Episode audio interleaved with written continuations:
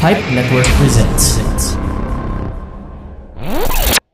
Hello, I'm Rachel, And I'm Sting Lacson, the, host of the Couch Tomato podcast. Catch new episodes every Monday Usually, or follow us on Facebook and Twitter at The Couch Tomato. to get updates and teasers on what we're watching and reviewing next. The, The Couch Couch Tomato Tomato podcast. We do the reviews So you don't need to watch it. if you don't want to.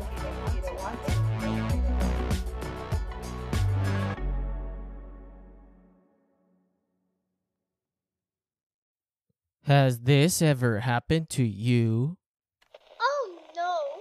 I want to give a gift to my boyfriend slash hubby slash significant other for our anniversary, but I don't know what to get him. Now he's gonna leave me. Woe is me. What am I going to do now? Don't let this happen. Dulce House offers chocolate chip cookies, Oreo cheesecake cookies, and other baking goodies for you and your significant other. Use the promo code PIPE, P I P E, then go to the link in our description.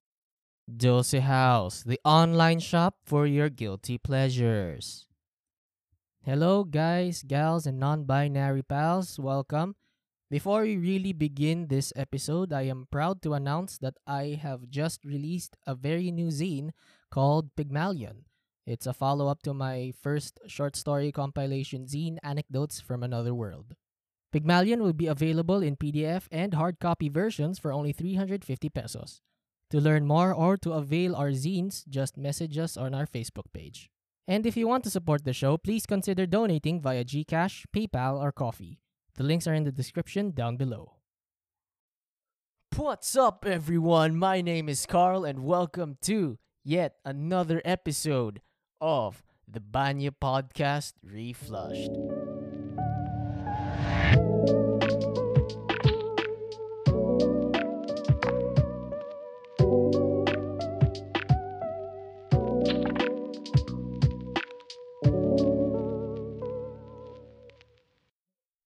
For our episode today, ladies and gentlemen, we are going to discuss about weird deaths that happened in history. Meron tayong three cases ng weird deaths para sa episode na to.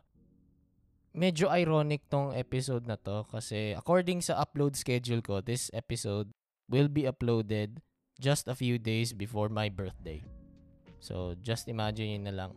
We're talking about deaths tapos I'm going to celebrate my birthday within a few days. But anyway, enough about me. Let's talk about what's up for this episode. Okay, for our first weird death, we are going to talk about the death of Mr. Brandon Lee. So, sino tong si Brandon Lee?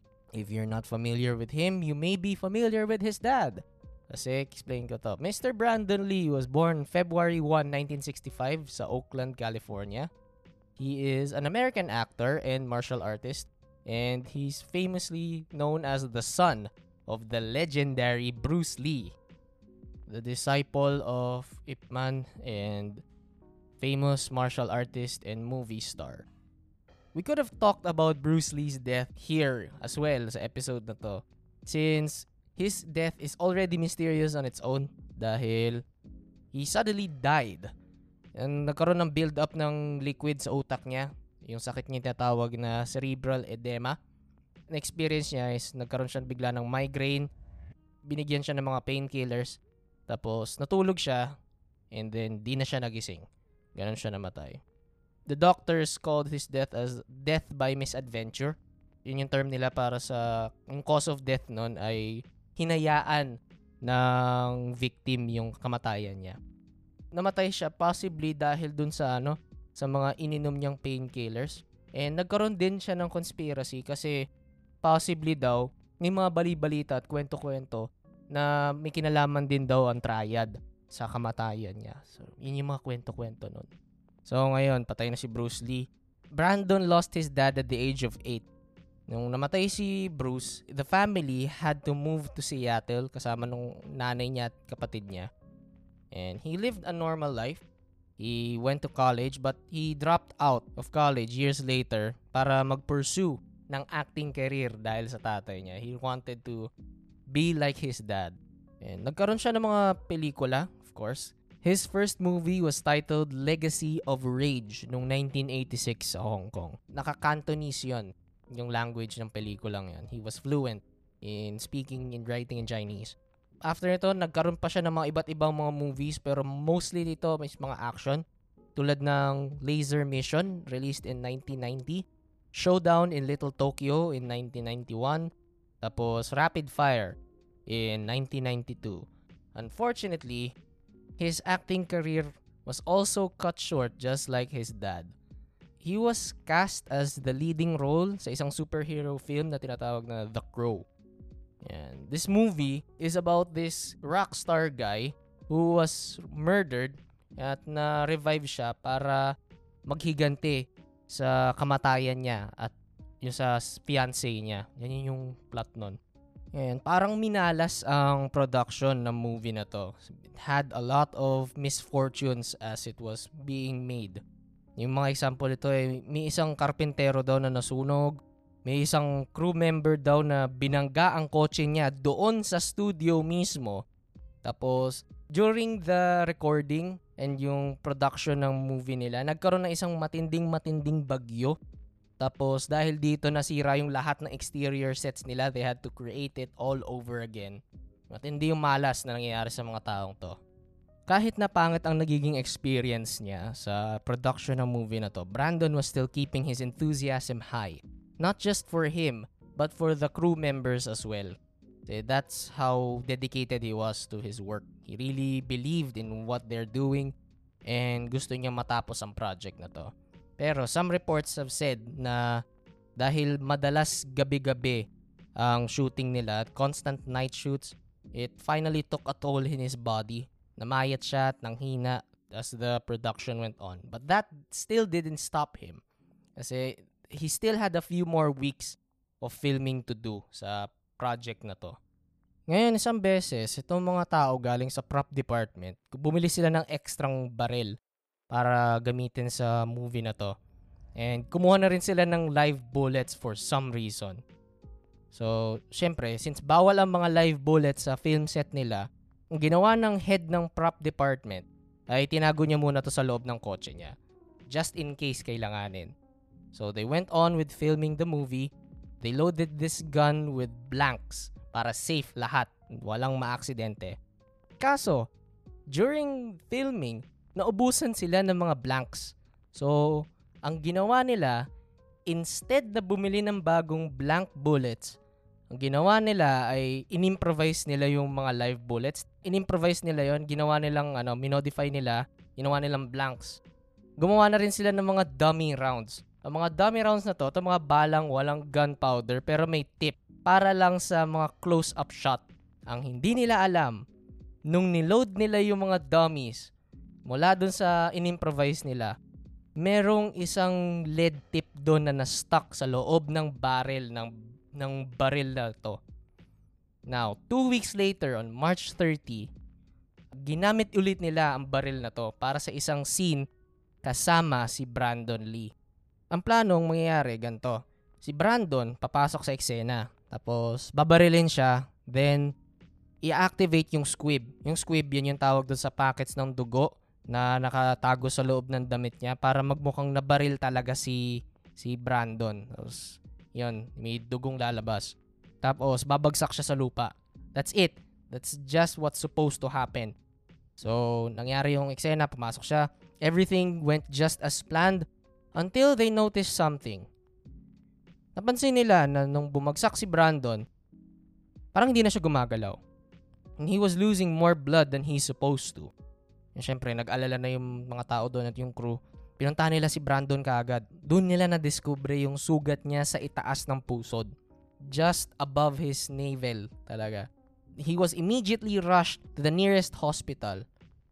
Unfortunately, he was pronounced dead on March 31, 1993. He was just 28 years old. The studio, however, was able to finish the project two months later. Pagkatapos gumawa nila ng napakaraming rewrites dun sa script. Tapos gumawa na rin sila ng mga reshoots. They released this movie on May 13, 1994. And it was dedicated to Brandon and his fiance, his real life fiance back then. Itong The Crow, nagkaroon din siya ng mga sequels. Nagkaroon din ito ng isang TV series tapos may mga plans na rin para sa isang reboot ever since na lumabas yung ano, yung franchise. And hindi ko alam kung saan to. Hindi ko alam kung saan ko nakita to pero I remember seeing some conspiracies that Brandon was also murdered. Hindi yun accidental yung pagkakabaril sa kanya. Some say that uh, the triad was behind this. Tulad nung kung paano namatay si Bruce Lee dati. Yung lead tip na na-stuck dun sa baril nung ano, nung prop gun. It wasn't ano, it wasn't an accident. The triad for some reason I don't know why, I don't know how, but they wanted Brandon dead. So sila they deliberately made that lead tip stuck in the barrel of the gun. Tapos para magmukhang accident, ganun yung nangyari. I don't know kung saan ko nakita yan. I remember just reading some sa uh, reading reading that kind of ano trivia somewhere. Pero yan. After Brandon Lee's enigmatic death, let's go to Russia, where we're going to talk about the death of Grigory Rasputin, the Russian monk and mystic, lover of the Russian queen, and a cat that really was gone. It was also allegedly Russia's greatest love machine. God damn, gusto ko talagang gamitin yung references na yan. Anyway, Grigory Rasputin, born in 1869 sa kaloob-looban ng Siberia kung saang snow hellscape ng Siberia. And he came from a very poor family, a peasant family. Nung kabataan niya, he didn't really had much interest sa religion until sinubukan niyang mag-pilgrimage no 23 years old siya. Dahil sa pagiging likas na charismatic ng taong to, he was considered as a monk kahit hindi naman talaga siya nag-aral sa isang theology school. As the years went by, he gained a lot of notoriety and popularity dahil sa kanyang alleged powers and wisdom pagdating sa theology. He rose through the ranks of society slowly but surely until he was finally able to befriend the actual leader ng Russia ng panahon na yon, yung si Tsar Nicholas II at ng pamilya niya. Ngayon, itong si Tsar Nicholas II, meron siyang anak na si Alexei who had hemophilia since childbirth Hemophilia is this rare bleeding disorder kung saan pag nasugatan siya, tatagas lang ng tatagas yung dugo, hindi maghihilom kaagad yung sugat. Yan yung condition na yan. They tried everything in their power to cure this child of his sickness. Tried all of the doctors in all of Russia. None were able to cure him. Out of desperation, the wife of the Tsar, the Tsarina, she went to Rasputin in hopes that he will be able to cure her son of hemophilia. Nangako si Rasputin na kaya niyang pagalingin ang anak niya through faith healing. With no other options, pumayag ang Tsar na i-consult si Alexei kay Grigory Rasputin. Nobody really knows what Rasputin did to this boy. Kasi all of this happened behind closed doors And the only people who knew what really happened to Alexei were the Tsar and his family and Rasputin.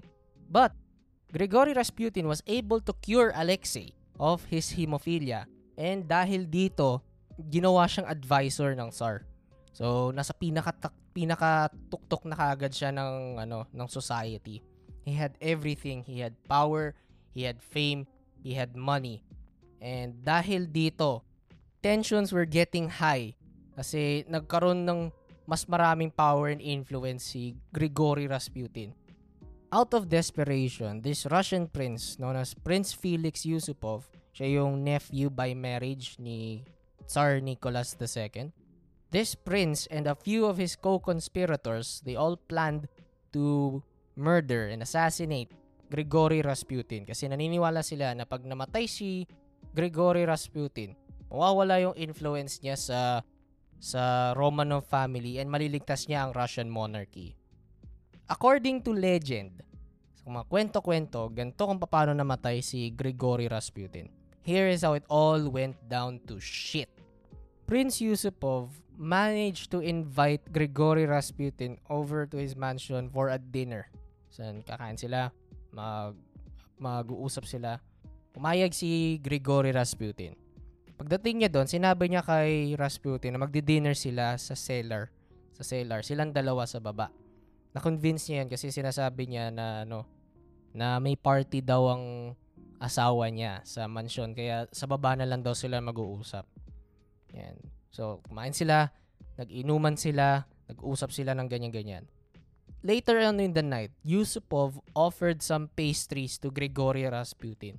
Hindi alam ni Rasputin na itong mga pastry na to, punong-puno ng cyanide. Nilace nila to ng cyanide. This motherfucker managed to gobble it all down. Lahat ng pastries na inoffer ni ni Prince Yusupov. And this motherfucker was okay. Walang nangyari sa kanya. He was fine. And binigyan pa niya na mas marami yan. After that, Prince Yusupov gave him a glass of wine. Meron ding cyanide, laced with la- cyanide din. And he still felt fine after drinking the whole stuff. So ngayon, in-excuse niya yung sarili niya. Sabi niya, akit lang muna ako, may... Sa CR lang ako, akit muna ako ha. Doon na kasi yung CR eh. So, akit siya. Tapos sa taas, kinausap niya yung mga kasama niya. Sabi niya, ayop tong masamang damong to. Gago to. Puta, ina, binigyan ko na ng pagkain na may lason. Kinain niya lahat, okay lang siya. Binigyan ko na ng alak na may lason, okay din siya. Ay na, anong gagawin natin dito? Sinabi nung isang co-conspirator niya na, barilin mo na lang siya. Tayo na, napahirapan pa natin mga sarili natin. Barilin mo na yung gagong yan. Tapos na yan. After yan, patay na yan. Wala mabubuhay dyan. So, syempre, gagamitin na niya yung baril niya eh. Matatakot na siya. So, so bumaba, bumalik siya. He tried to gather up the strength and courage to shoot the man. To shoot this bastard. Lumapit siya. And he was able to shoot Rasputin on the chest, dead center. Rasputin collapsed to the ground. Narinig ng mga kasama ni Prince Yusupov yung putok ng baril and they immediately went down to double check kung patay na nga talaga si Grigory Rasputin. So tinignan nila yung katawan. For some miracle, some reason, Rasputin stood up like the Undertaker and managed to attack Prince Yusupov. Nag-away sila doon. Gago ka! Binigyan... Bakit mo papatayin? Tangina mo! Ayan, nag-away sila. Nagbugbugan sila. Tapos, nakatakas si Rasputin. Pero syempre, i- natatakot sila na pag lumabas sila, ah, nakatakas si Rasputin. Tapos di nila napatay siya, magsusumbong yan kay Tsar Nicholas. So, sinundan nila siya. And nakata nakalabas si Rasputin ng mansyon. Pero, nabaril uli siya ng dalawa pang beses. Isa sa likod, tapos isa doon, ano, tumama sa ulo niya. Sa likod ng ulo niya. Dead na siya talaga. Deads na deads na talaga siya nito. So, after nito, they got his body, dinoble check na nila. He's really dead this time. And tinapon nila yung katawan ni Grigory Rasputin sa Neva River. Yun yung ilog malapit sa kanila. It's freezing cold. And nakita yan. Ang inexpect ni Prince Yusupov ay magkakaroon siya ng hero's welcome for saving the Russian monarchy. Unfortunately, nagkagulo-gulo lang lalo ang nangya- mga pangyayaring to. And then one thing led to another till the Tsar and his family were executed by the, ano, the Russians, the Bolsheviks. And nagkaroon ng na Russian Revolution and everything else happened. Naging, naging communist na ang Russia. Felix Yusupov left Russia for exile shortly after uh, Tsar Nicholas II abdicated the throne. Yan. Tumakas siya and then punta siya ng alam ko pumunta siya ng US. Basta yun. May mga nangyari pa sa kanya sa buhay niya after that. So, that's how Rasputin died according to legend. Last weird death that we're going to talk about in this episode, ladies and gentlemen, is about the death of Franz Reichelt. So, sino ba tong si Franz Reichelt na to? He's an Austrian inventor, tailor, and a pioneer in the world of parachuting. He is also known as the Flying Tailor. Yan. He was born on October 16, 1878 sa Kingdom of Bohemia. Back then, this kingdom was still a part of the Austro-Hungarian Empire. And during in his 20s, he moved to Paris to work and find opportunities. And he had a very successful career in dressmaking. Kasi puro mga kababayan niya yung yung sinaserve niya. Puro Austrians yung mga target market niya nun. As the years went on, nagkaroon siya ng interest sa aviation and parachute making. By 1910, he started making designs for a parachute suit. Noong mga panahon yun, aviation was really taking off, pun intended. Pero wala pang safe na paraan para makapag-land ka in case na kailanganin mong tumalon mula sa isang lumilipad na eroplano. He had attempts, he had earlier attempts. A lot of it were successful, gamit niya yung mga dummies. Pero, nagiging problema niya yung pagiging wearable ng design. Gusto niya nasusuot ng parachuter yung yung invention niya. Reichelt kept on making and improving his designs for years until he believed that he was was finally ready. Na sa tingin niya effective na yung design na to. And what better way to test it out than to use himself as the crash test dummy. Noong 1912, nakakuha na rin siya sa wakas ng isang permit para makapag-experiment sa Eiffel Tower. O, oh, bumalik na naman tayo sa Eiffel Tower. Anyway, immediately after getting this permit, he contacted the press para makakuha siya ng, ng press coverage do sa gagawin niyang experiment. Ginawa niya yung experiment niya on February 4, 1912. Dinumog ng mga tao ang Eiffel Tower para makita yung gagawin ng gagong to, ng si Reichelt. Police were dispatched para ma-maintain yung security and order ng mga spectators. Franz Reichelt went there along with his friends. Pumunta sila sa taas. They tried to talk him out of doing this experiment. But you can't bring a good man down. He was too determined and confident with his design. At 8.22 a.m., hinanda na niya ang sarili niya para ano sa experiment niya. Tinignan niya yung paligid niya. Tignan niya yung surroundings niya, yung magandang Parisian skyline. Then, he jumped off with a big smile on his face. Unfortunately, his parachute only opened halfway and it failed to deploy. So, he fell for a few seconds before horribly crashing to the ground. So, mula sa pinakatuktok ng Eiffel Tower, he fell for few seconds. Tapos, pagkadating ng mga paramedics doon, he was, ano, was in a horrible, horrible state. Wasak-wasak yung, ano niya, katawan niya. Wasak yung kanang binti, tapos yung braso, bali yung leeg niya, tapos yung ulo niya, matindi yung damage na nakuha. Tapos dumudugo din siya sa ilong, sa tenga, at sa bibig. So, you know, this guy is a goner. Wala na talaga. He was already dead when people went to him. Pero sinubukan pa rin nilang dalhin siya sa pinakamalapit na hospital. After nito, it was supposed to be a moment of pride for this man. Binalita kagad kinabukasan yung experiment niya.